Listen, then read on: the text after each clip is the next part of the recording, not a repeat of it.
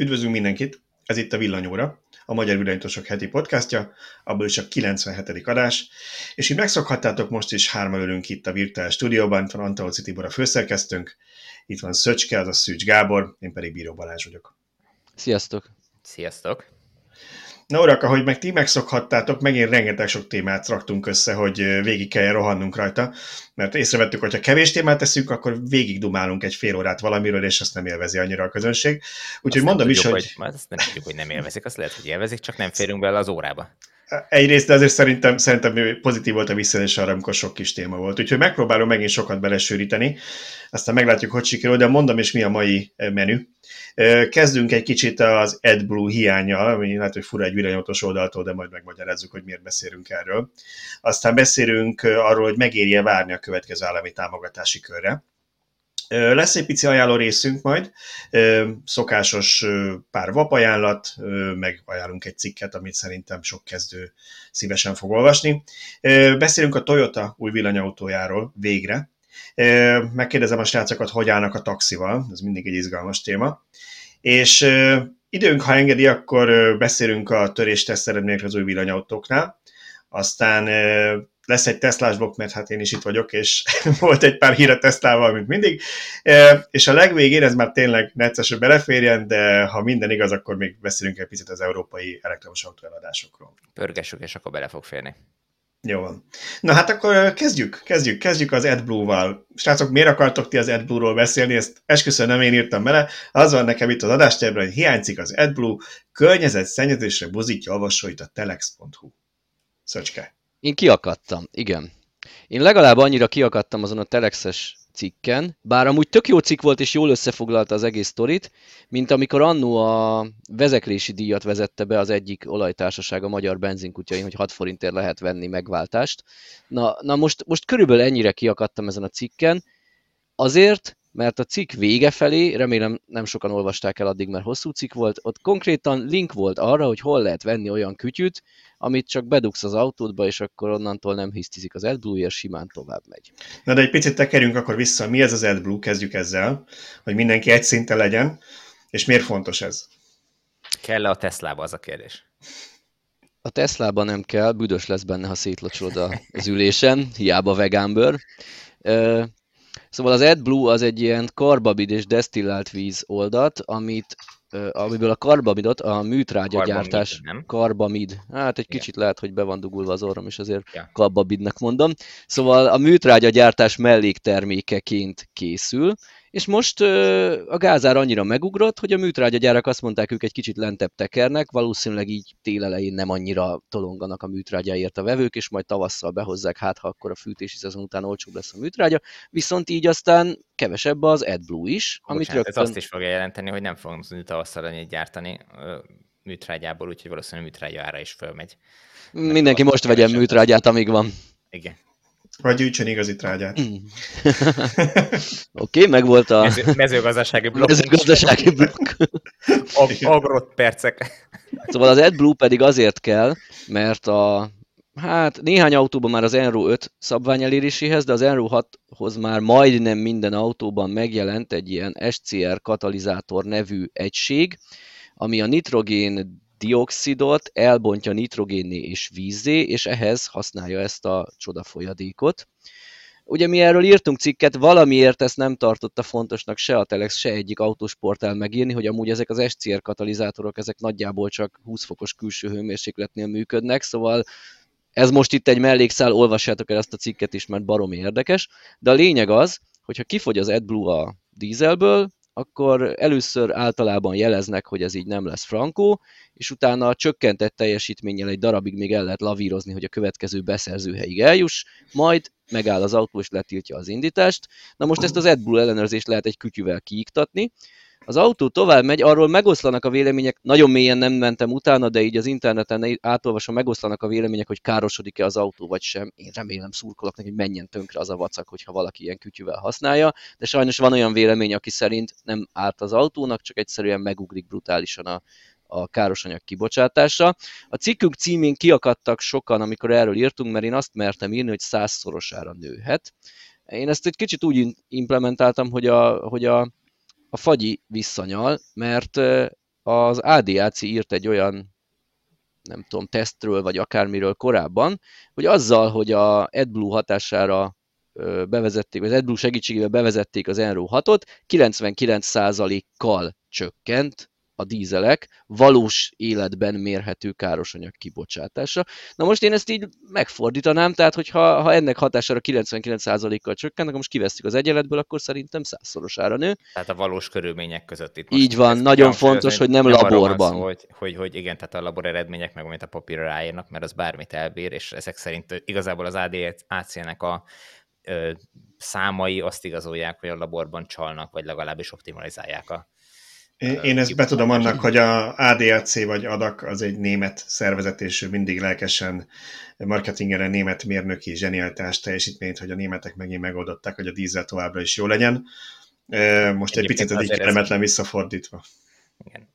Ez valahol ez egy nonsens egyébként, hogy valamit hozzá kell adni még az üzemanyag mellé a, a motor működéséhez ahhoz, hogy kevesebb legyen a kibocsátás. Mi van? Tehát, hogy... Figyelj, alapvetően Értem, mit mondasz. Alapvetően értem, ugye a, de... katalizátor is, ugye, ami a benzines autóknál van, az hasonló, csak ugye nem, nem kell után töltögetni, mert úgy vannak vele, hogy az kb. nem tudom, x százer kilométerig. Kibírja az autó élettartamát szűken, igen. igen. Én, nekem még az jutott még eszembe, hogy én is kapcsolom egy régebbi cikkhez, ugye pont az AdBlue hoz kapcsolódóan kaptak most egy az 1 milliárd eurós büntetést az autó, nagy német autógyárak, mert ugye évekig tiltott ö, ilyen trösztelenes tevékenységet folytattak, hogy összebeszéltek például abban, hogy limitálták, hogy mekkora legyen az AdBlue tartály az autókban, hogy ebben ne legyen verseny cégek között, meg ezt ne fejleszték tovább. Jó, ez így, ahogy van, Hans Jürgen mindenkinek jó, hogy megállapodtak szépen hátra a füstös szobákban, akkor ez kiderült, akkor a Merci volt az, aki kiugrott és úgy jelentkezett, és a többiekre terhelő vallomást éve magát kihúzta a büntetés alól. Na mindegy, szóval a lényeg az, hogy ez is az AdBlue-hoz kapcsolódott, hogy ugye az AdBlue-nál úgy számolnak, hogy egy év után kell újra tölteni, tehát hogy kb. 20 ezer kilométerig elég az a tartalmi, benne van a kocsiban. Tehát azért ez nem egy olyan dolog, hogy minden tankolásra újra kell mindenkinek tölteni, és most akkor óriási gond van, de ha valakinek pont most fogy el, és hiány van, akkor ugye azért azért ez probléma. Hát ez mondjuk érdekes, amit mondasz. Én, nekem soha nem volt olyan autóm, amiben AdBlue, AdBlue kellett volna. Nekem de se nem volt dízelem. Sose volt dízelem, nekem se, de hogy ha egy évig kibírja, mondjuk 20 ezer kilométerrel számolnak, de valaki csak 10 ezer kilométert megy, és mondjuk két évig áll benne a cucc. De az AdBlue az meg, ahogy Szöcskés írta a cikkbe, az gyakorlatilag másfél év alatt elbomlik, vagy az eltarthatóság az nagyjából egy-másfél év, akkor a, az utolsó fél évben ő már úgy használja az autót, hogy annak százszorosára nőtt a kibocsátása? Arról Mert, nem beszélve. minőséget megőrzi csak. Hát nem, az AdBlue-nak az elbomlása az a külső hőmérséklettől függ, 30 fok felett, ami azért sok országban van nyáron, nem hiszem, hogy hűtik az AdBlue tartályt. Oké, okay, valami árnyékos helyen van a motorház alatt, vagy akárhol. Jó, de, de a lényeg az, hogy... Olaszországban napon az... Így van. 30 fok felett gyakorlatilag nincs, nem, nem adnak meg szavatosság időt az AdBlue-ra, hogyha 30 fok felett tárolod, mert rohamosan, gyorsan elbomlik. Cserében 10 fok alatt ott akár két-három év is lehet. Tehát mhm. tulajdonképpen igen, írtunk arról, hogy a felhalmozás hatására ki fogják öntögetni az emberek. Szerencsénk van, hogy épp tél jön, így, így tovább lesz eltartható, tehát tél alatt mondjuk nem nagyon romlik. De ugye ha abból indulunk ki, hogy most valaki megvet két-három évre valót, addig lesz nyár, mire elhasználná. Úgyhogy... Azért, ha hallgat minket olyan, aki használ AdBlue, tudom, hogy Szöcske mondta, hogy ő szurkol annak, hogy tönkre menjen a motor, de egy picit ezt kontextusba helyezem, nem ennyire gonosz ember, csak azt mondta, hogy aki ilyen, ezt kiátszó kütyüt vesz, és tudatosan környezetkárosít, annak nem biztos, hogy nagyon megkönnyezni, hogy emiatt károsodna a motorja, de keringtek olyan plegykák az interneten, amikor régebben, és én erre emlékeztem, hogy igazából az AdBlue folyadéknak a kémi összetétele az nagyon hasonló a macska vizelethez, és amikor rákerestem, azt láttam, hogy igazából nem, vagy nem ez az egyik, a másik plegyka az, hogy a disznó vizelethez nagyon hasonló, de felhívták mindenkinek a figyelmét, hogy eszébe ne jusson ilyesmit önteni vele, mert visszafordítatlan károsodást okoz a rendszerbe meg a motorban, uh. úgyhogy nagyon kérünk mindenkit, hogy vegyen AdBlue-t, hogyha a dízele van és az kell vele, és ne, ne a macskát vegye elő, aztán megpróbálja a tartál fölé tartani, hogy megoldja ezt a problémát. Vagy Még ha a macska... Vegyen villanyautót. És... Vegyen villanyautót. Nekem az jutott eszembe ennek kapcsán, hogy most vajon lesz olyan az autópálya pihenőkbe. AdBlue van, Nincsen? Hát akkor legalább nem fizetek a WC-ért. Na ugye nekem is van két macskám, lehet, hogy az abból kéne bizniszt csinálni, vagy szépen, szépen itt valami gyűjt, gyűjtöm a nedit, aztán viszem le ide, a, van itt egy MOL vagy OMV kút valahol, oda elviszem. A másik egyébként... Lesznek ilyen átvevő helyek? Elképzelhető. Átveszik, érted? Akkor átvetik ezt is. Egy kicsit még visszautalva a kütyüre, nekem az is a problémám ezzel, hogy nyilván aki eddig ki akarta ezt játszani, az megoldotta, talált rá megoldást. Egy kicsit elszomorít, hogy ezt legálisan árulják, és az adott webshopban nem úgy árulják ám, hogy mondjuk szervizbemenéshez használd, hanem ha mondjuk a kamionodból kifogy a, az AdBlue és egy olyan országban vagy, ahol ez drága, akkor nyugodtan gyere haza ezzel a kütyüvel, tehát már ez is felháborított amúgy, de a leginkább az a bajom vele, hogy most felhívták rengeteg embernek a figyelmét erre, és ha most valaki megveszi ezt a kütyüt, akkor simán elképzelhetőnek tartom, hogy ő már jövőre se fog AdBlue-t venni, mert hát ez tök jól működik. Hát be, most kezded, beruházott 30-40 ezer forintot egy ilyen cuccba, hát annak valahol meg kell térülnie, és hát hogy így van. megtérülni, hogyha nem veszi meg az AdBlue-t utána. Igen, itt azért szerintem is van egy felelősség, és tényleg az indexet, vagy bocsánat, indexet, régen volt, az a telexet akarom ekézni, mert ez bárki, bárkire vonatkozhat, aki hasonlóan gondolkozik ezeken, szóval mi is, amikor például, én ezt hoztam a, a srácoknak példának, amikor erről először beszélgettünk még a, a cikkel kapcsán, én a Tesla Autopilot kijátszására árult kütyüket hoztam példának, ahol mi is megírtuk, hogy különböző eszközökkel kijátszák, van, aki súlytagat a kormányra, szerintem ez még oké. Okay. De nem linkeltünk be egy webshopot, ahol ilyen cuccot lehet venni. Így van. Én, én ezt túlzónak tartottam, és tényleg tök őszintén felháborodtam rajta, amikor olvastam a cikket. Mind a mellett, hogy amúgy szerintem egy tök jó cikk volt, ami alaposan körbejárta a problémát a gyártástól kezdve, hogy miért van most hiány, mert mit tudom én a szlovákok, akik a fő gyártók, ők stratégiai készletet halmoztak fel, ott fog majd rájuk büdösödni, de hát ez legyen az ő bajuk. Szóval egy tök jó cikk lett volna, hogyha nincs a végén egy ilyen odaszúrás. Uh-huh. Igen, itt feltétlen kötelességüknek érezték, hogy segítsenek a uh-huh. a, a bajba jutottaknak. De, de nem, nyilván nem ez a megoldás.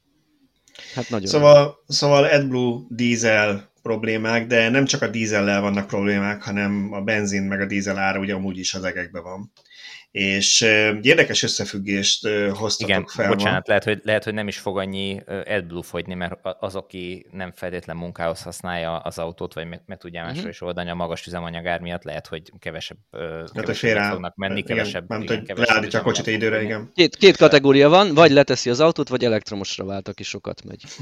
Hát nyilván igen. ez a másik. És Nagyon optimista vagy. A, a, hiába nem lesz AdBlue termelés, a felhalmozott készletek ki fogják húzni a tavaszi gyárindulásig.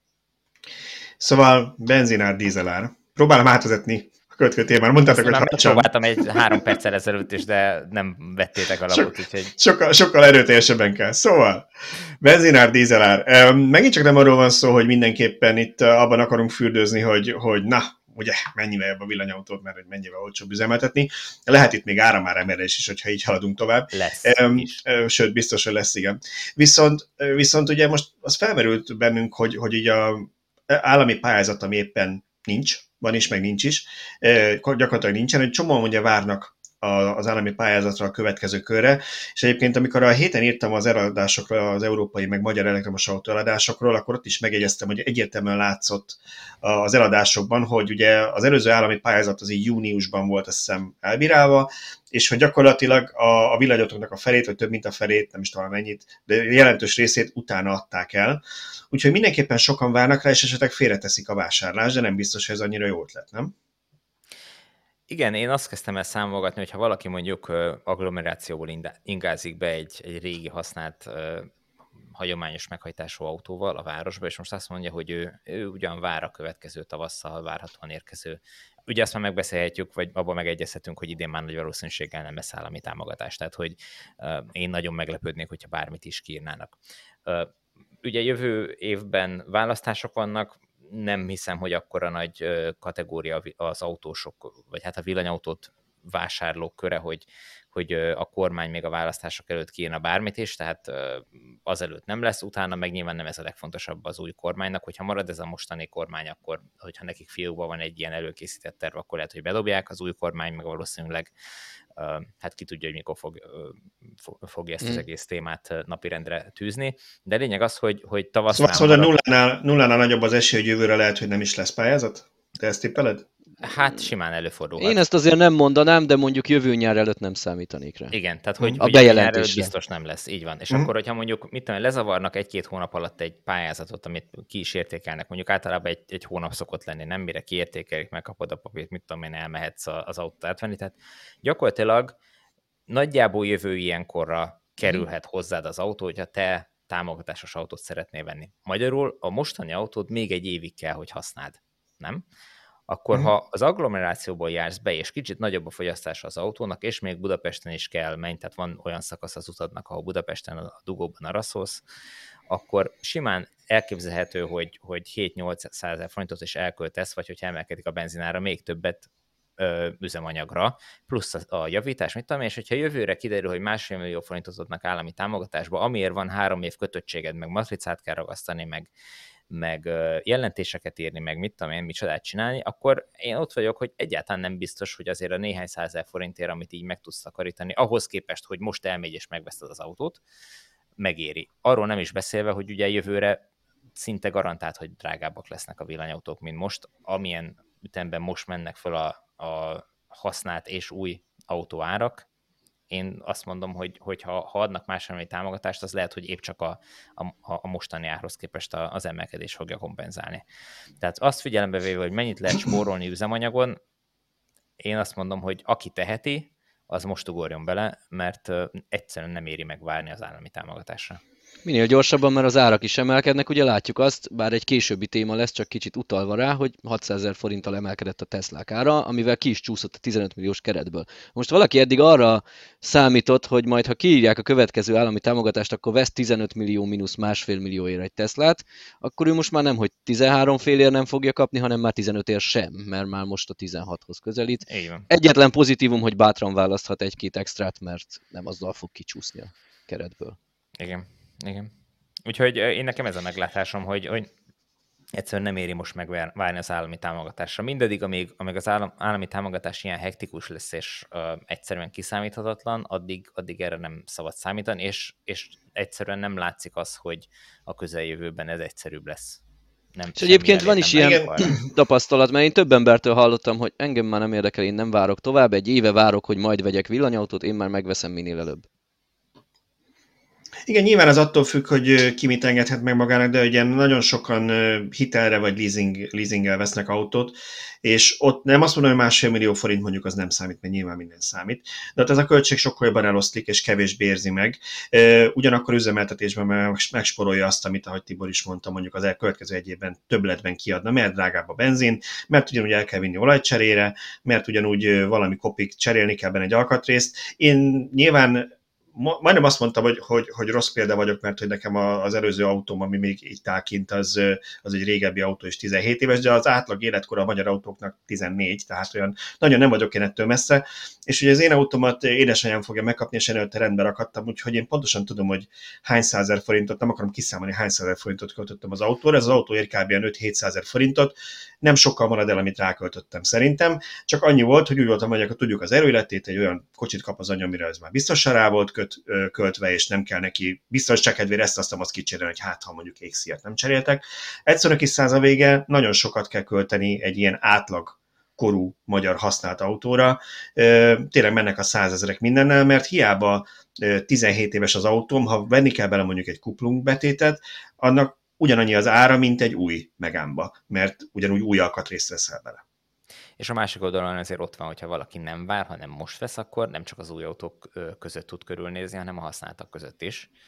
És nem feltétlen kell akkor megvenni a 12 milliós új autót, hanem lehet venni 8 millióért vagy 7 millióért egy használtat, ami az esetek nagy többségében pont ugyanolyan jó, mert, mert néhány éves, vagy néhány évet futott, 90 plusz százalékos akkumulátorú autóról van szó, tehát ezek, ezekkel nagyon sok baj nem Nekik. Nekik megint csak azt tanácsolnám amúgy, hogy ne halogassák, mert most, hogy az 500 forintos küszöböt átlépte a benzin, mindenki villanyautót akar venni. Nyilván, aki, akinek a profiljába illik mondjuk 50 kilométerről ingázik minden nap a munkahelyre, tehát azt pont jól kiadja egy villanyautó, de viszonylag sokat költ üzemanyagra. Tehát ők most mind megjelentek a használt autópiacon, és ugye hát most a Leaf Taxi miatt, amiről majd beszélünk, villanyneppen Norbival is az átlagnál többet beszélek. Kicsit aggódok is, hogy mikor dobált egy hirdetést, ami pont jó lenne nekem a Niro helyett. nem, olyan, nem olyan biztonságos, hogy napi kapcsolatban vagyunk, de mindegy, szóval a taxi miatt sokat, sokat csetelünk, és, és így tőle is hallom, hogy, hogy sorba állnak, már, már lassan sorszámot kell nála tépni. Igen, én, én irányítottam hozzá egy, egy régi kedves barátomat, hogy aki Ionicot akar venni, mondom, Norbinál, vagy Norbéknál jobb csapatot nem is tudnék ajánlani erre a probléma megoldásra. És Norbi elkezdte sorolni, hogy hát van ez az autó, de arra már hárman licitálnak, van a másik autó, de arra négyen állnak már sorba, szóval, hogy euh, még itt sincs az autó Magyarországon, de már gyakorlatilag három-négy jelentkező van rá, tehát euh, tényleg, euh, hogyha valaki használt villanyautót akar venni, akkor, akkor rá kell készüljön arra, hogy ha megvan a az autó, akkor azonnal le kell rácsapni, mert nincs lehetőség, hogy napokat várjon és gondolkozzon rajta. És, és a másik az ugye, hogy sajnos a forint sem erősödik. Nyilván ezt nem tudjuk előre, hogy hogy fog a forint árfolyam változni. Hát Mondjuk nem kicsit, lesz szerintem. Engem kicsit meglepett, hogy amikor a, a jegybank tette egy lépést, akkor nem arra indult meg a forint árfolyam, mint vár, várnád, hanem tovább gyengült, de de ez, ez messze vezet. Viszont a lényeg az, hogy ugye ha külföldről akarsz autót behozni, akkor ha forint gyengül, akkor ott is rosszabbul jársz. De egyébként nálunk ugye most jött meg a családba épp a héten az a használt 64-es Niro, ami hasonló az, ami Szöcské, csak egy kicsit picit frissebb, mert, mert más preferenciák voltak, de egy olyasmit, mint amit Szöcske te is vettél, azt én ugye emiatt nézegettem elég sokat, ugye mi is Norbékon keresztül vettük, nem fizetett hirdetés, mert egyelőre még mi fizetünk a Norbinak, hogy ezeket az autókat behozza, nem fordítva, de, de hogy nekünk is van ezzel tapasztalatunk, és én néztem, hogy ilyen 24-25 ezer eurótól meg lehet venni egy 2019-es, nagyon jól felszerelt használt Leaf, eh, bocsánat, használt 64-es Niro-t. Annak az autónak, hogy az új verziónak, persze az új verzióban van hőszivattyú, van UVO, sokkal jobban néz ki belül, de az ugye 13-14 millió forint itthon, újonnan, és ehhez képest ilyen mondjuk 9 millió forint magasságába külföldről be lehet hozni. Úgyhogy aki úgy érzi, hogy neki nincs arra pénze, hogy egy újat vegyen támogatás nélkül, annak most már ezek valós alternatívák, mert nem csak azt tudjuk mondani, hogy hát figyelj, akkor tudom, hogy egy olyan autót akartam, 3-400 km elmész, de akkor vegyél használtam autót, ami 200 km-re jó, mert már lehet nagyobb hatótávú használt autót venni, akár nálunk a vapon, ha vannak ilyen hirdetések, akár külföldi importból. Hát és most, ha így a, a hatótávról beszélünk, itt pont uh, a napokban számoltam ki egy olvasónak, aki elkezdtem levelezni így a, az egyik autó kapcsán, és azzal jött vissza, hogy hát ő megnézte azt a típust, és az neki nem jó, mert hát, hát 200 kilométert sem megy el télen, amikor ő az unokáit akarja meglátogatni, és hogy hát az, akkor nem jó, hogy, hogy milyen más alternatíva van. És hát én ott fölvezettem, hogy oké, okay, vannak más alternatívák 3 millióval többé, de ha mondjuk a következő 5 évre szétdobja, hogy minden hónapban egyszer elmegy unokát meglátogatni, akkor mondjuk oda-vissza 120 alkalommal kell, hogy töltsön a következő 5 évben, vagy megálljon tölteni, csak azért, mert mondjuk nem tudja végigmenni ezt a 200 km-t, és rátolt 5 percet. Hogyha ezt elosztja a, a 3 milliót a 120-szal, akkor kijön, hogy 25 ezer forintba kerül minden egyes irány, amit megtesz az autóval, csak azért, hogy ne kelljen megállni. Most biztos, hogy megér 25 ezer forintot, az azért gondoljuk végig, hogy, hogy ne kelljen megállni, tölteni 10 percre. Tehát, hogy ha val- biztos van, akinek ennyire drága az órabére, de Na jó, de ha unokához megy, akkor feltételezem, hogy nyugdíjas vagy nyugdíjhoz közel lehet már, tehát nem biztos, hogy olyan magas mérnöki óradíjjal számolja a saját szabadidejét, főleg, hogy ez nem egy mindennapos elfoglaltság lesz ez a töltés. Itt én is hangsúlyoznám, valamiért az emberek félnek attól, hogy ha néha-néha hosszabb úton rá kell tölteni. Lehet, hogy öt évettől még félni kellett, de ma már nem kell ettől félni jó, lehet, hogy nem a legdrágább, vagy legolcsóbb töltőnél fogsz tölteni, mert épp egy drágább esik útba, vagy valami, de ez elenyésző ahhoz képest, mint hogyha sok millióval drágábban veszel egy autót, amiatt, hogy kiadja. Tehát én, a, én mindenkinek azt mondom, hogy a, a mindennapos használatra alkalmas autót kell venni, ha viszonylag gyakran van hosszabb út, akkor még legyen szempont, hogy elég gyorsan töltsön az autó. Igen, igen. Na most a akkor... töltés akkor... gyorsasága sokkal többet számít, mint az, hogy mekkora hatótávja akkor én mutassam, hogy mennyire profin tudok átvezetni a kötkő témára. Úgy fogok egy kommentet ezt hozzátenni, hogy átvezetem a kötkő témára, figyeljetek. Szóval, hogy ha valaki kezdő villanyautós, hoppá, valaki kezdő villanyautós, akkor, akkor azt is fontos figyelembe venni, hogy ez a töltés nem azt jelenti, hogy szöcskont, hogy rá kell tölteni, hogy akkor ott kell állni egy órát, mert százszázalékra föl kell tölteni a kocsit. Annyit Sőt, kell rátöltenie. A csatlakozóját, mint ahogy a igen. PR fotókon hát. szokták csinálni a potentátok, hogy Szóval addig kell tölteni, annyit kell rátölteni, mondjuk elég legyen már haza, és tehát ez csak egy negyed óra 20 perces plusz töltés jelent. És hogy miért mondtam, hogy aki kezdő villanyautós, mert hogy volt a, a héten szerintem egy olyan cikkünk, ami szerintem nagyon sok harmadszor is elmondom, hogy szerintem, ami nagyon sok kezdő villanyautósnak lehet szimpatikus, mert hogy sokan félnek a téltől, az előbb is szó volt, hogy télen majd mi lesz az autó hatótájával, mindenfajta horror sztorikat hallanak, de ez messze nem annyira komplikált, mint, és szerintem sokkal logikusabb, mint, mint amit sokan tartanak, úgyhogy Szöcske írt erről egyet, ami Tudom, hogy a mi hallgatóink valószínűleg vérprofi villanyautósok, de ha van olyan ismerősük, aki most vett villanyautót, vagy most találkozik először e, ezzel a történettel, akkor érdemes neki elküldeni, mert szépen körüljártat, hogy, hogy pontosan tényleg mit kell tudni, ugye? Így van, minden éven így ősszel tél elején jelennek meg hasonló cikkeink, tehát ha valaki kezdő villanyautós vagy ismerőse kezdő villanyautós, akkor érdemes az archívumban is visszanézni szerintem a téltegre kattintva vagy hasonlóra, hideget beírva a keresőre biztos, hogy feljönnek, mert évről évre igyekszünk összefoglalni, de nem, nyilván nem magunkat ismételve, hanem valami újat is hozzáadva. Ez a mostani aktuális cikk, ez arról szól, hogy hogy miért lassul, illetve hát eleve a tényről, hogy lassul az autók töltési sebessége, a hideg hatására, mert egyszerűen védik az autók az akkumulátort. Szerintem ne, ne is menjünk bele mélyen, mert tök jól le van írva. Valójában ez az egy cikk, ez kettő lett, mert olyan hosszúra nyúlt, hogy megkértem a srácokat, hogy olvassák át, hogy nem vétettem valami szarvas egy, egyben, nem tud, egyben nem tudtuk végigolvasni. De azt mondták, hogy ha ők nem bírják végigolvasni, akkor a, akkor a oldal olvasói se fogják, úgyhogy gyakorlatilag egy cikknek indult, amit ketté vágtunk, és egymás után két napon jelent meg. Annyi a különbség, hogy az első, az én úgy érzem, hogy abszolút a kezdőknek szól, mert igyekeztem nem mélyen belemenni autóspecifikus dolgokba, hanem csak egy általános képet adni, és utána házi feladat, hogy mindenki nézzen utána és fordítsa le ezt a saját autójára, hogy az ő által vásárolt, vagy, vagy vásárolni kívánt autónál hogy jelentkezik ez a Cold Gate-ként elhíresült probléma.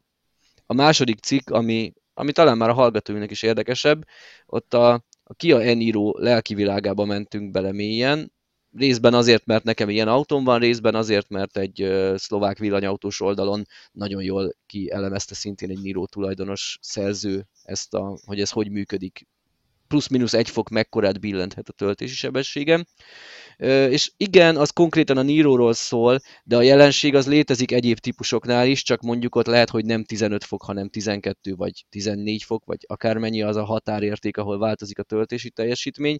Tehát mindenkinek szerintem érdemes azt is elolvasni, és, és ha rá nem igazak az adott számok, akkor megnézni az ő, ő autótípusára, hogy vonatkozik, mert, mert a Teslától kezdve minden, minden típusnál megjelenik ez a probléma.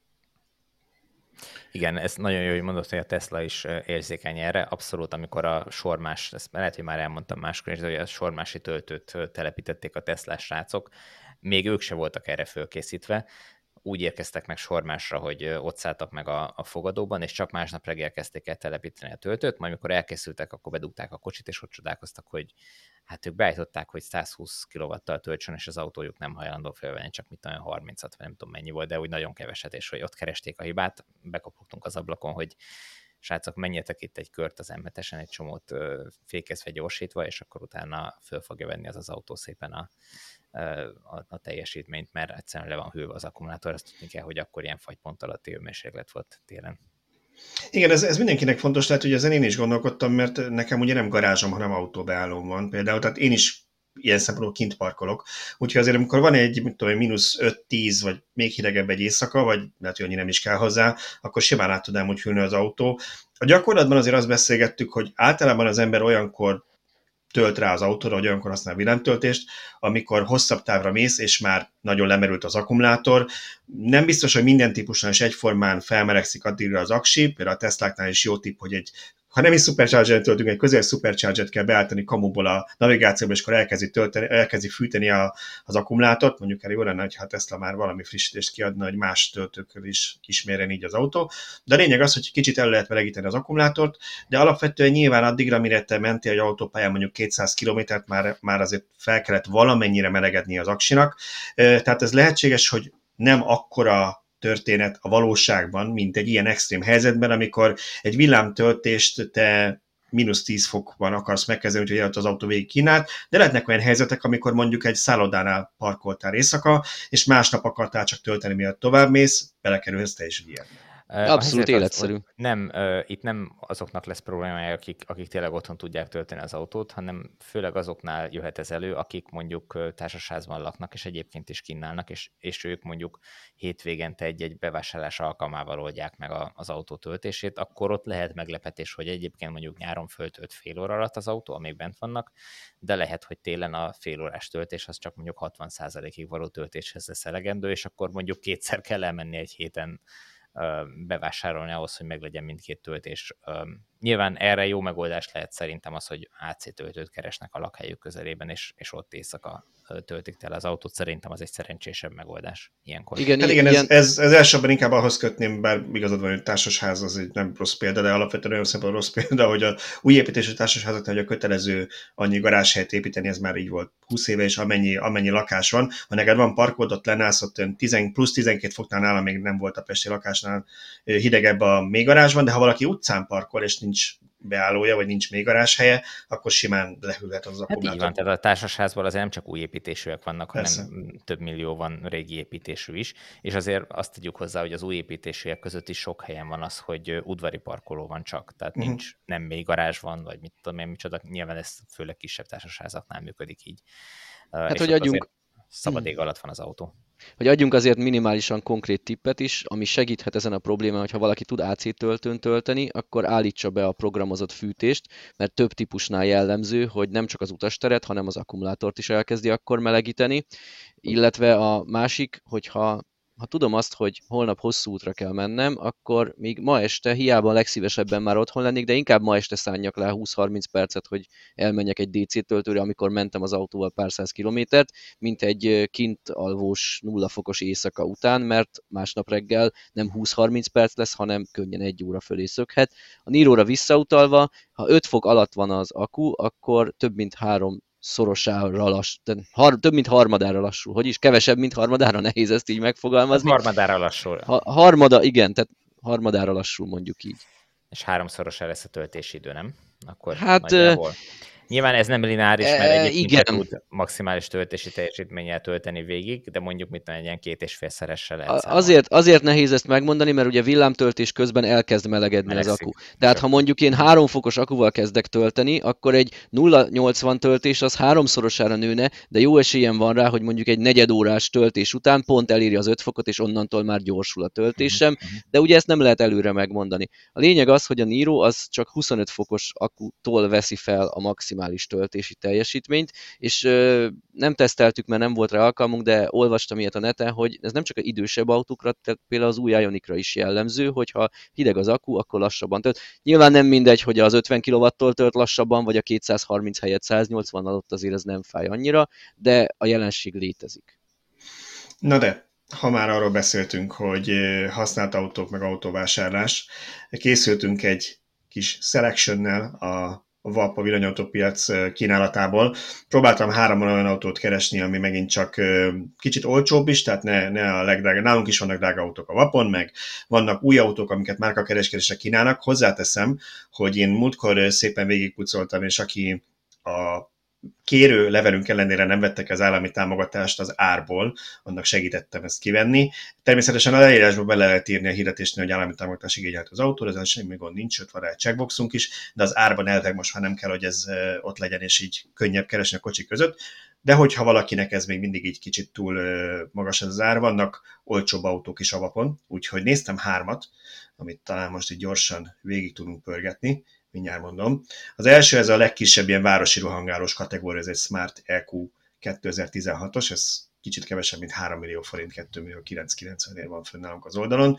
Nyilván ez nem a elmegyek szombathelyre a családdal, négy gyerekkel, meg biciklivel, mert a bicikli az max kocsi tetejére fölfér, a gyerekek már nem. Szóval, hogy ez az autó nem erre van kitálva, de aki ilyen városi rohangálós, ilyen 130 km körül hatótávja van, autópályán mi 70-et számoltunk neki nagyobb sebességgel, annak azért érdemes tudni, hogy, hogy, hogy milyen 3 millió forintében lehet egy ilyen autót. Hát meg ha, ha egy ember ingázik be, ahogy beszéltünk korábban uh-huh. agglomerációból, akkor lehet, hogy a meglévő, nem tudom, másfél milliós dízelét, benzinesét eladva, erre lecserélve viszonylag rövid idő alatt megtérülhet a felára.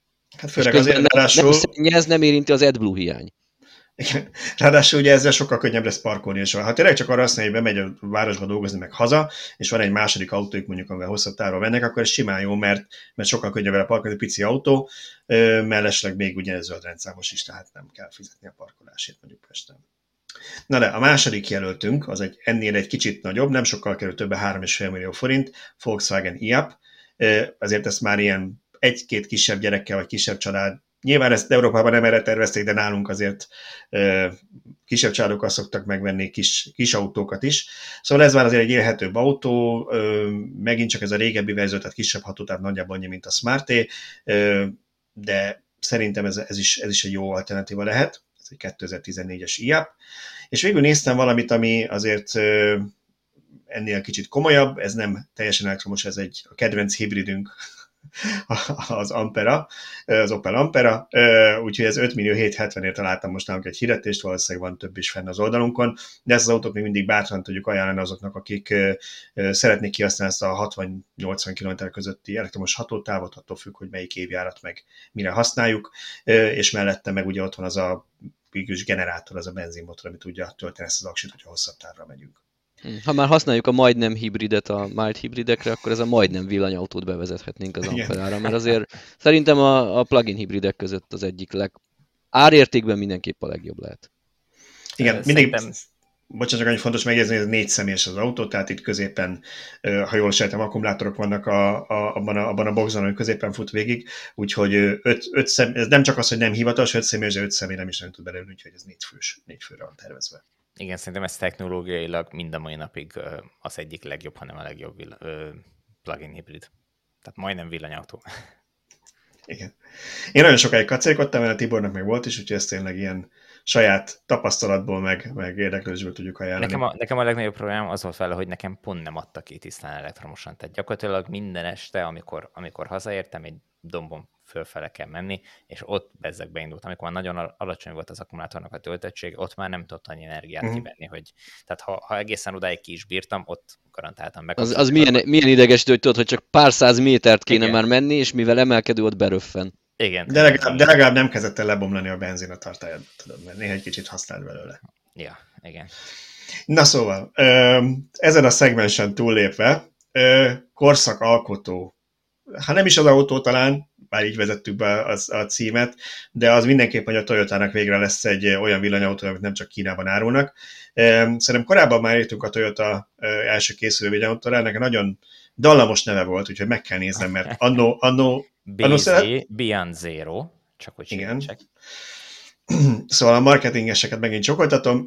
BZ4X volt az autónak a neve, ez akár Elon Musk következő gyerekének neve is lehetne. És a, és a, a, a Toyota úr lesz a keresztapa? Igen, de nem sokkal rosszabb egyébként az autónak a platformjának a neve, mert az ETNG, amit én tangának olvastam simán úgy elsőre. Szóval, hogy valahogy a Toyota-n is elgurult a gyógyszer. A konyak után ez már teljesen rendben van. Tehát... Igen. Viszont legalább az e-tangáról meg fogjuk jegyezni, szóval ETNG a padlólemez.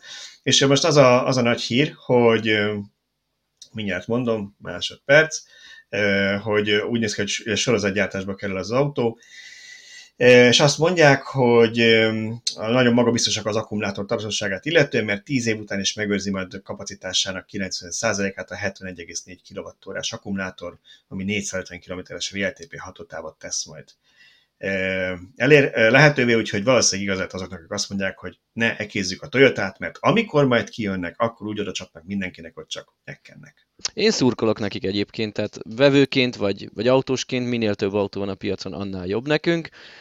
A BZ4X-ben én egyébként arra vagyok kíváncsi, hogy a Beyond Zero mellett a 4X az a négy kerékhajtásra utal, de lesz belőle első kerekes változat, akkor az BZ2X lesz, vagy, vagy BZ4X minusz kettő.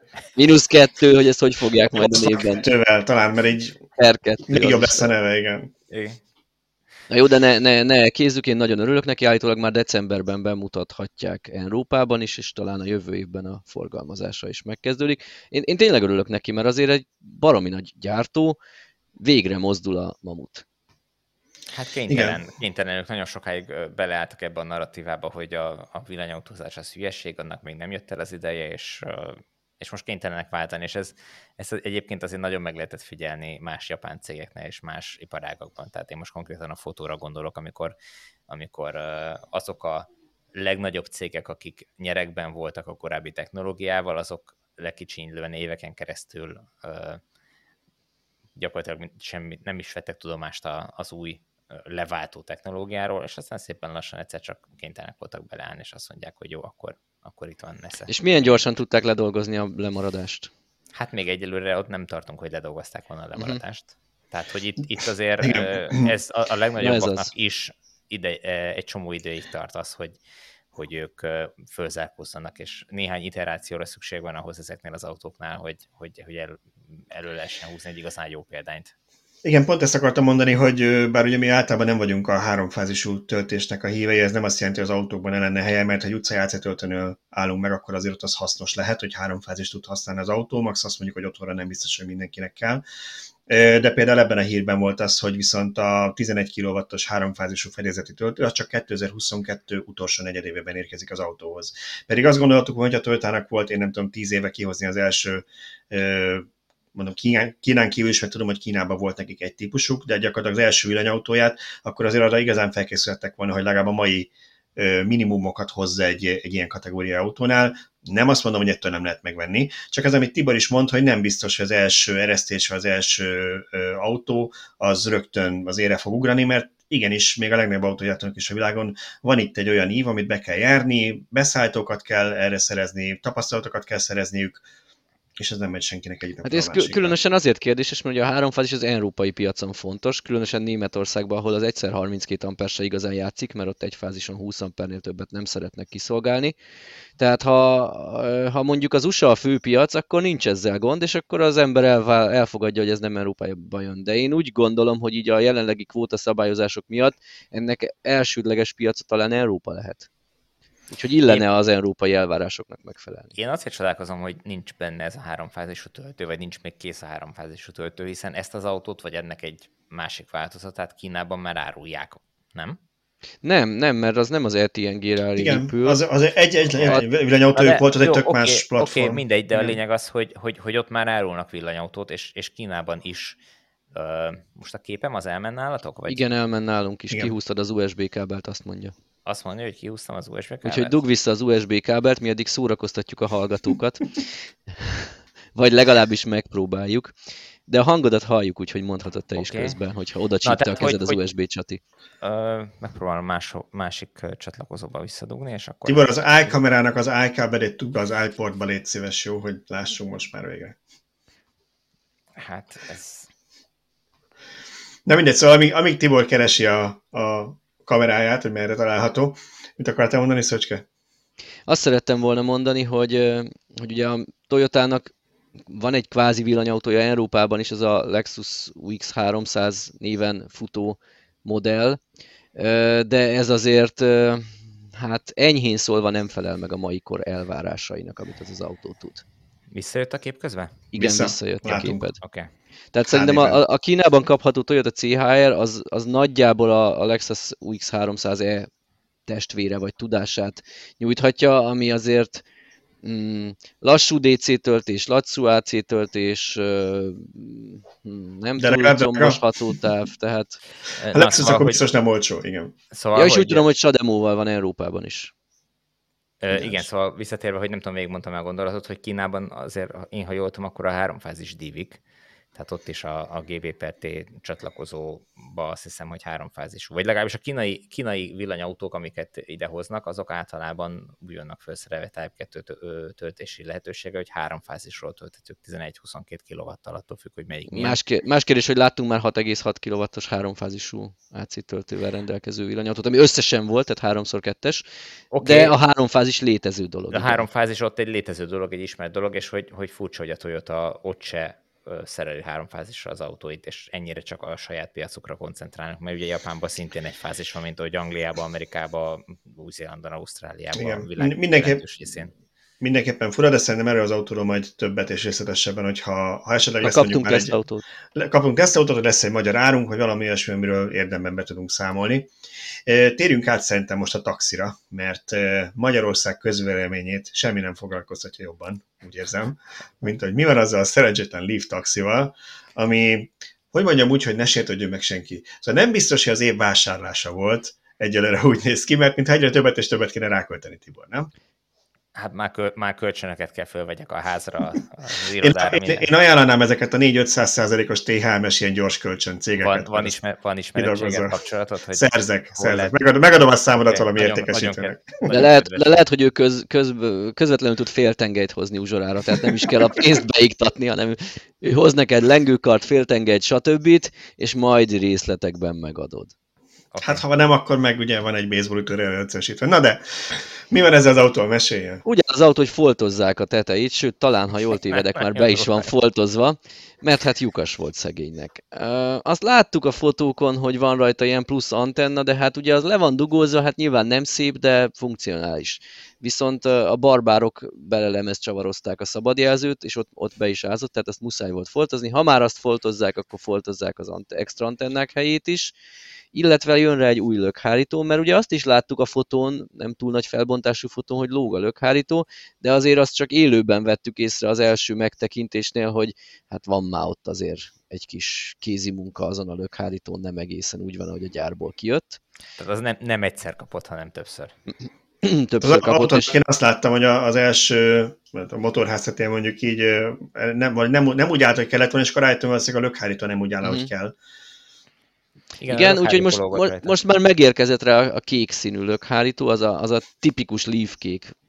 Mm. Ja, ez az autó, ez nem, ez nem fehér egyébként? Ez De ez, ez fehér, ez fehér. Ja, jó, bocs. Tibort próbáltuk így ilyen, ilyen, nem tudom, ilyen kitűnésfaktor irányába terelni, hogy döntsön úgy, mert azért csak, csak ővé a döntő szó, mert az ő, ő pénze, tehát ez a tipikusan a máséval a család projekt számomra, ez a, ez a Leaf.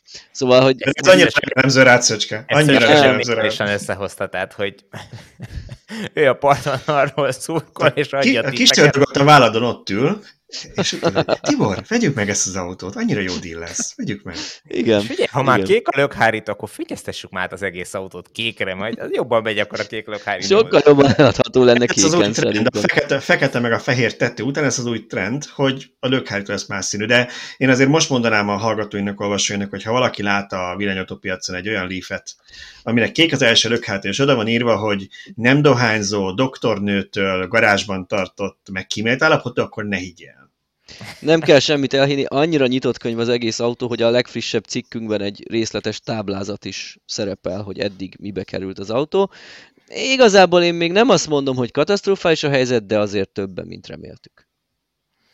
Igen, leginkább akkor tűnik ez katasztrofálisnak, amikor így látja az ember a képeket, hogy mennyire szét kellett kapni ezt az autót. Mert ugye arra készültünk, hogy hát kicsit megigazítjuk a lökhárítót rajta, meg mit tudom én, lehet, hogy ezt azt apróságot ki kell benne cserélni, és akkor mehet a piacra, és boldog lesz mindenki, hogy, hogy akkor hoztunk egy jó állapotú akkumulátoros autót. Hát egyelőre nagyon nem így néz ki a projekt, és nagyon köszönjük Norbinak a, a kitartó munkáját, hogy egyáltalán ezt a, az egész projektet még életbe tartja és viszi a vállán, és nélkül ez, ez ott állna valahol. Ahol... Hát ö, Norbi nélkül valóban ott állna, mert ugye még csak... Olaszországban.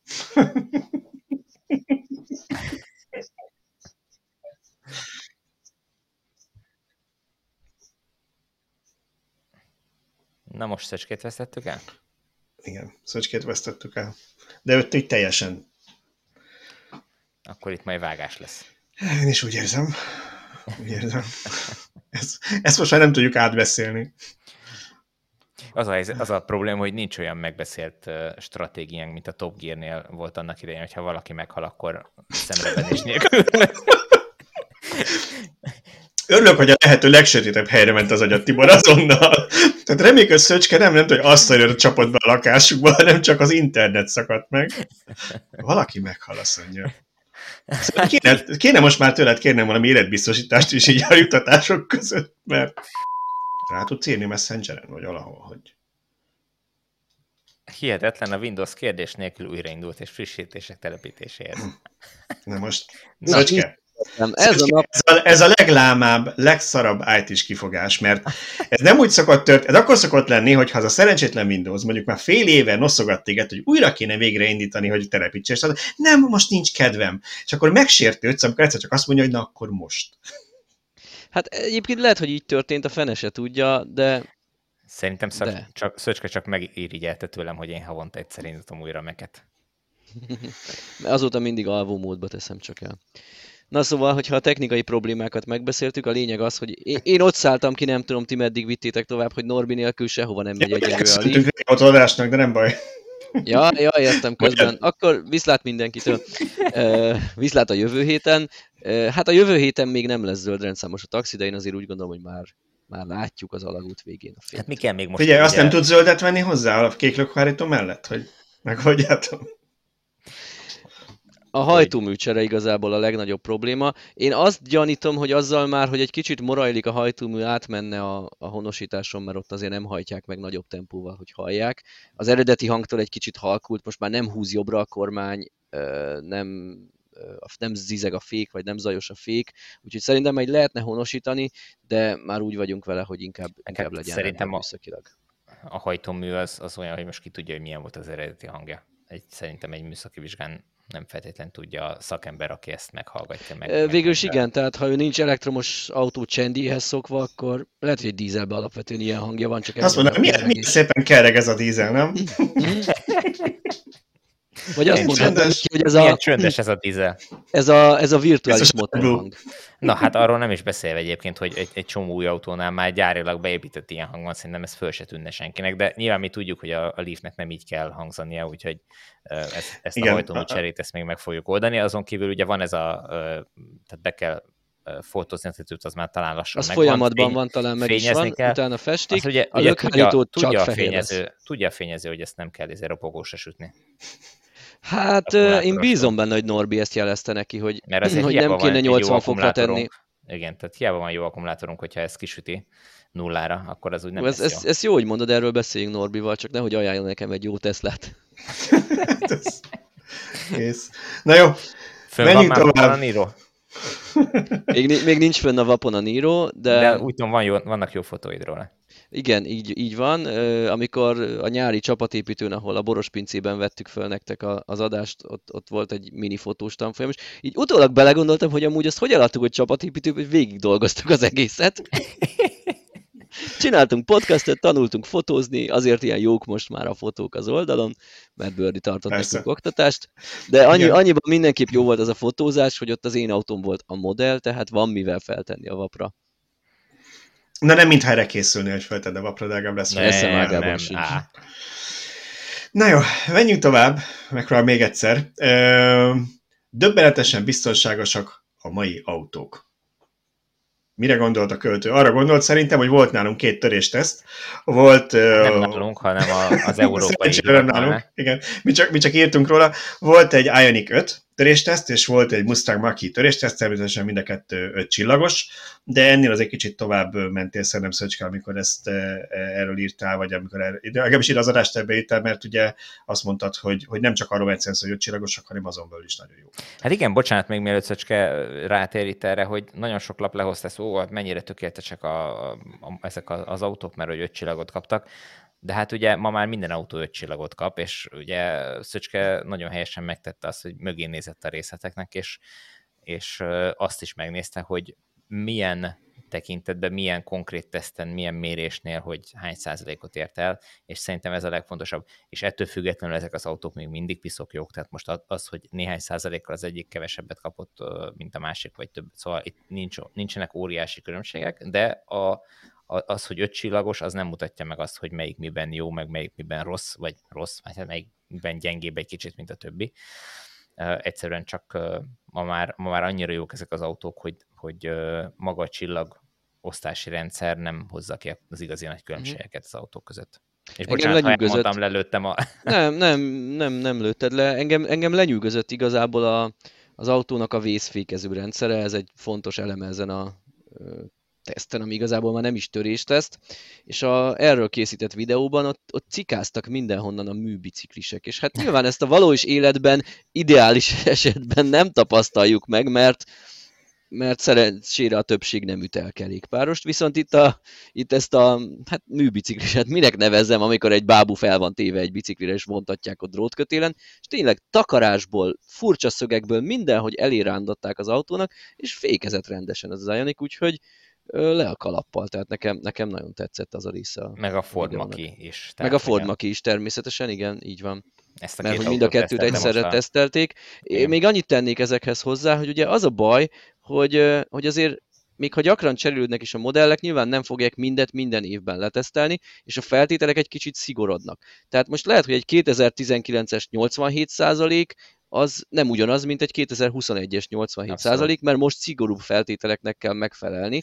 Úgyhogy lehet, hogy valamelyik autó pár éve 3-4-5 százalékkal több pontot kapott, attól lehet, hogy az az autó egy picivel gyengébb, mert most már egy-kettővel kevesebbet kapna, mint Hát és egyébként nyilván szigorodnak a feltételek magán a fizikai törés tulajdonságon is, vagy az energiányerés, hogy akarsz mondjuk, hogy nyeri az energiát, és mennyire védi meg az utas az utast, de ahol nagyon gyorsan változnak, az a szoftveres része a dolognak. Tehát ha valaki azt látja, hogy egy autó mondjuk négy csillagot ért el, nem ötöt, én, én, vannak azért ilyenek, és én akkor meg szoktam lepni, hogy ma már ilyen elképzelhető egyáltalán egy európai piacon, mert azt tudjuk, szerintem pár hónapja vagy pár hete értem róla, hogy Dél-Amerikában kicsit ki vannak akadva az autós újságírók, hogy oda európai modelleknek is olyan változatát hozzák, ami, ami kettő csillagot kap, vagy egyet, vagy, vagy annyit se, mert hogy nincsen benne légzsák, nincsen benne ez az, az a rendszer, mert Európában alap, de hogy Európában valaki egy új autót olyat mutat ma be, ami négy csillagos, nekem az meglep, meglepő, és néha, amikor utána néztem én is, igyekszem én is megnézni a részletes adatokat, kiderült, hogy igen, mert valami szoftver nincsen benne, ami ma már ajánlott, és mondjuk pont ilyenben segít, hogyha mondjuk kiszalad egy gyerek egy autó mögül, akkor, akkor az megálljon időben. Igen, tehát most itt, hogy konkrét példát mondjunk, simán elképzelhető az, hogy mondjuk nem kap öt csillagot egy olyan autó, ami mondjuk nincs sávelhagyás gátló, tehát ami, a, ami rezekteti vagy, vagy pittyeg, rezekteti a kormányt, vagy pittyeg, amikor a, a, az ember kisodródna a sávból. Ez, ez ma már a, most le, ez lehet, hogy nem jó példa, mert lehet, hogy ettől megkapja az öt csillagot, de, de ha, ha idén ez még nem is előírás, de jövőre már lehet, hogy az lesz, mert ez egy tényleg nagyon hasznos biztonság, vagy balesetvédelmi biztonsági felszereltség, vagy szoftver funkció. Egyébként, ami számra a legdöbbenetesebb volt, az, hogy, hogy milyen erőhatások vannak egy ilyen autóban. Tehát ahogy roncsolódik az autó ezeken a lassított felvételeken, és, és annyira jók már ezek a mai autók, annyira jó a gyűrődési zónájuk a, a, a kocsi orrában, meg mindenütt, hogy a szélvédők nem törnek ki. Nem repednek meg már ezeknél. Tehát, Igen, én, én nem szeretném a lelkesedésedet korrázúzni ebben. Mert ezek tényleg nagyon jók. Csak nekem van egy olyan félelmem, és néhány erről a területről olvasott cikk megerősített ebben, hogy alapvetően itt azért az probléma, hogy a meglévő tesztekhez fejlesztik az autókat. És ez például ott mutatkozott meg nagyon, amikor, amikor az amerikai biztosítók szövetsége által üzemeltetett IIHS, ami egy független szervezet. Amerikában is van olyan, mint itt az Euro, NCAP vagy NCAP, ott is van ugye Amerikában hasonló ilyen államilag finanszírozott teszt, de van ez a külön szervezet, és ők bevezettek egy új tesztet pár éve, ez a kis átfedettségű első ütközés, ami gyakorlatilag azt jelenti, hogy megfigyelték, hogy nagyon sok baleset, ugye a biztosítók alapján nem úgy van, hogy belemész egy téglafalba 100%-ával az autó elejének, vagy nem úgy van, hogy 40%-os átfedettséggel egy másik autónak nekimész, mert ugye ezek az alaptesztek, amit minden, teszt, minden törésteszt megcsinál, hanem mondjuk egy előzésnél nem tudod végrehajtani időben, visszarántod, vagy mondjuk picit megcsíped a másik autónak az elejét, és mondjuk csak nagyjából egy 15-20%-a a bal elének az autónak, na az érintkezik a másik kocsival, és akkor azt gondolhatnánk, hogy legalább kisebb feleten ütköztek, de nem pont ellenkezőleg, mert ilyenkor az egész ütközési energiát annak a pici felületnek kell elnyelnie, amit egyébként az autó 40%-ára terveztek a töréstesztek miatt. És bevezették ezt a tesztet, és eleinte nagyon sok autó ezen elvérzett, meg kellett erősíteni, és utána jött az, hogy igen, igen, tök jó volt, a gyárak megerősítették az autó bal elejét. A jobb elejét nem. És akkor elkezdték azt is tesztelni. Mert hogy nyilván az gyárak is nem a gonoszságból, hanem egyrészt költséghatékonyság, másrészt súly, igyekeznek a minimálissal megúszni az ilyen változtatásokat, de az nagyon sokat számított, hogy Amerikában bevezették ezt az új tesztet, mert utána sokkal inkább elkezdtek erre felkészülni a gyártók. Na jó, de mondjuk azért az valahol érthető, hogyha a bal elejét tehát jobbra tartsnál a bal elejét erősítik meg az autónak, hiszen ilyen befejezetlen előzésnél ott van a nagyobb valószínűsége az ütközésnek. Hát abban a kategóriában igen, de mondjuk neki rohanhatsz villanyoszlopnak a jobb igen. elejével. És hát Kisodulsz, hogy lesorolsz az útról, igen, tehát nagyon sok ha már... történhet, de most mindenre igen. nem lehet fölkét, vagy hogy Hát itt, itt, kell elővenni, és ezért jó, hogy a biztosítók adatai alapján dolgoznak, mert ott, Látják, ott elő lehet keresni, hogy nem arra kell készülni, ami 0,1% valószínűséggel következik be, hanem minden harmadik balesetnél uh-huh. probléma. Igen. igen. És nekem pont ennek kapcsolatot eszembe, hogy, hogy lehet, hogy nem ártana kicsit revidiálni ezt az ötcsillagos rendszert, mert egyrészt nagyon sok ötcsillagos autó van, és ha valaki nem olyan kocka, mint mi, és nem olvassa a részleteket, akkor nem, nem tudja. Másrészt meg ha is olvassa, azt látja, hogy egyik 94%, másik 87, akkor a 94 jobb, attól függetlenül, hogy ez egy 5 éves adat mondjuk az a 94%. És nekem az jutott eszembe, hogy nemrég segítettem egy ismerősnek ilyen háztartási gépet venni, és akkor tapasztaltam, mert már régóta nem vettem ilyet, hogy új energiacímkék vannak az EU-ban. Ugye eddig volt ez a talán F-től ment fölfelé, már nem is tudom, és ugye A-ig ment. Aztán megjelentek az A pluszos energiahatékonyságú autó, autók, ilyen berendezések, eszközök, mondjuk mosógépek, hűtők, aztán az A++, aztán az A++++, ilyen 3 pluszosak, és talán volt már olyan, ráírták, hogy A3 plusz, plusz 20 százalék, ő még annyival is jobb, és már kicsit kezdett nevetségessé válni ez az energiacímke, mert így kb. mi értelme volt és most újat vezetett be az EU, most ától azt hiszem G-ig megy ez a sorozat, és azoknál a termékeknél, ahol mind a kettőt láttam, ott nagyon meglepő volt, összön fura volt, hogy néztem egy nagyon ismert jó márkából mosógépet, és azt vártam, hogy azért A tripla pluszos lesz, vagy minimum dupla pluszos, és az volt ott rajta, hogy nem tudom én C vagy D.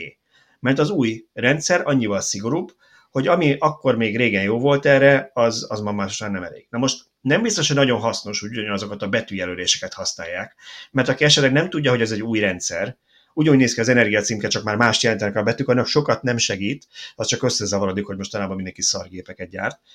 De lehet, hogy az öt csillagnál sártana valami hasonló, hogy, hogy megváltoztatni a jelölést, hogy jobban tájékozódhassanak a vásárlók hát nem tudom, mi lenne, ha ráírnák egy mosogatógépre például, hogy mennyi vizet és mennyi energiát használ el egy mosáshoz.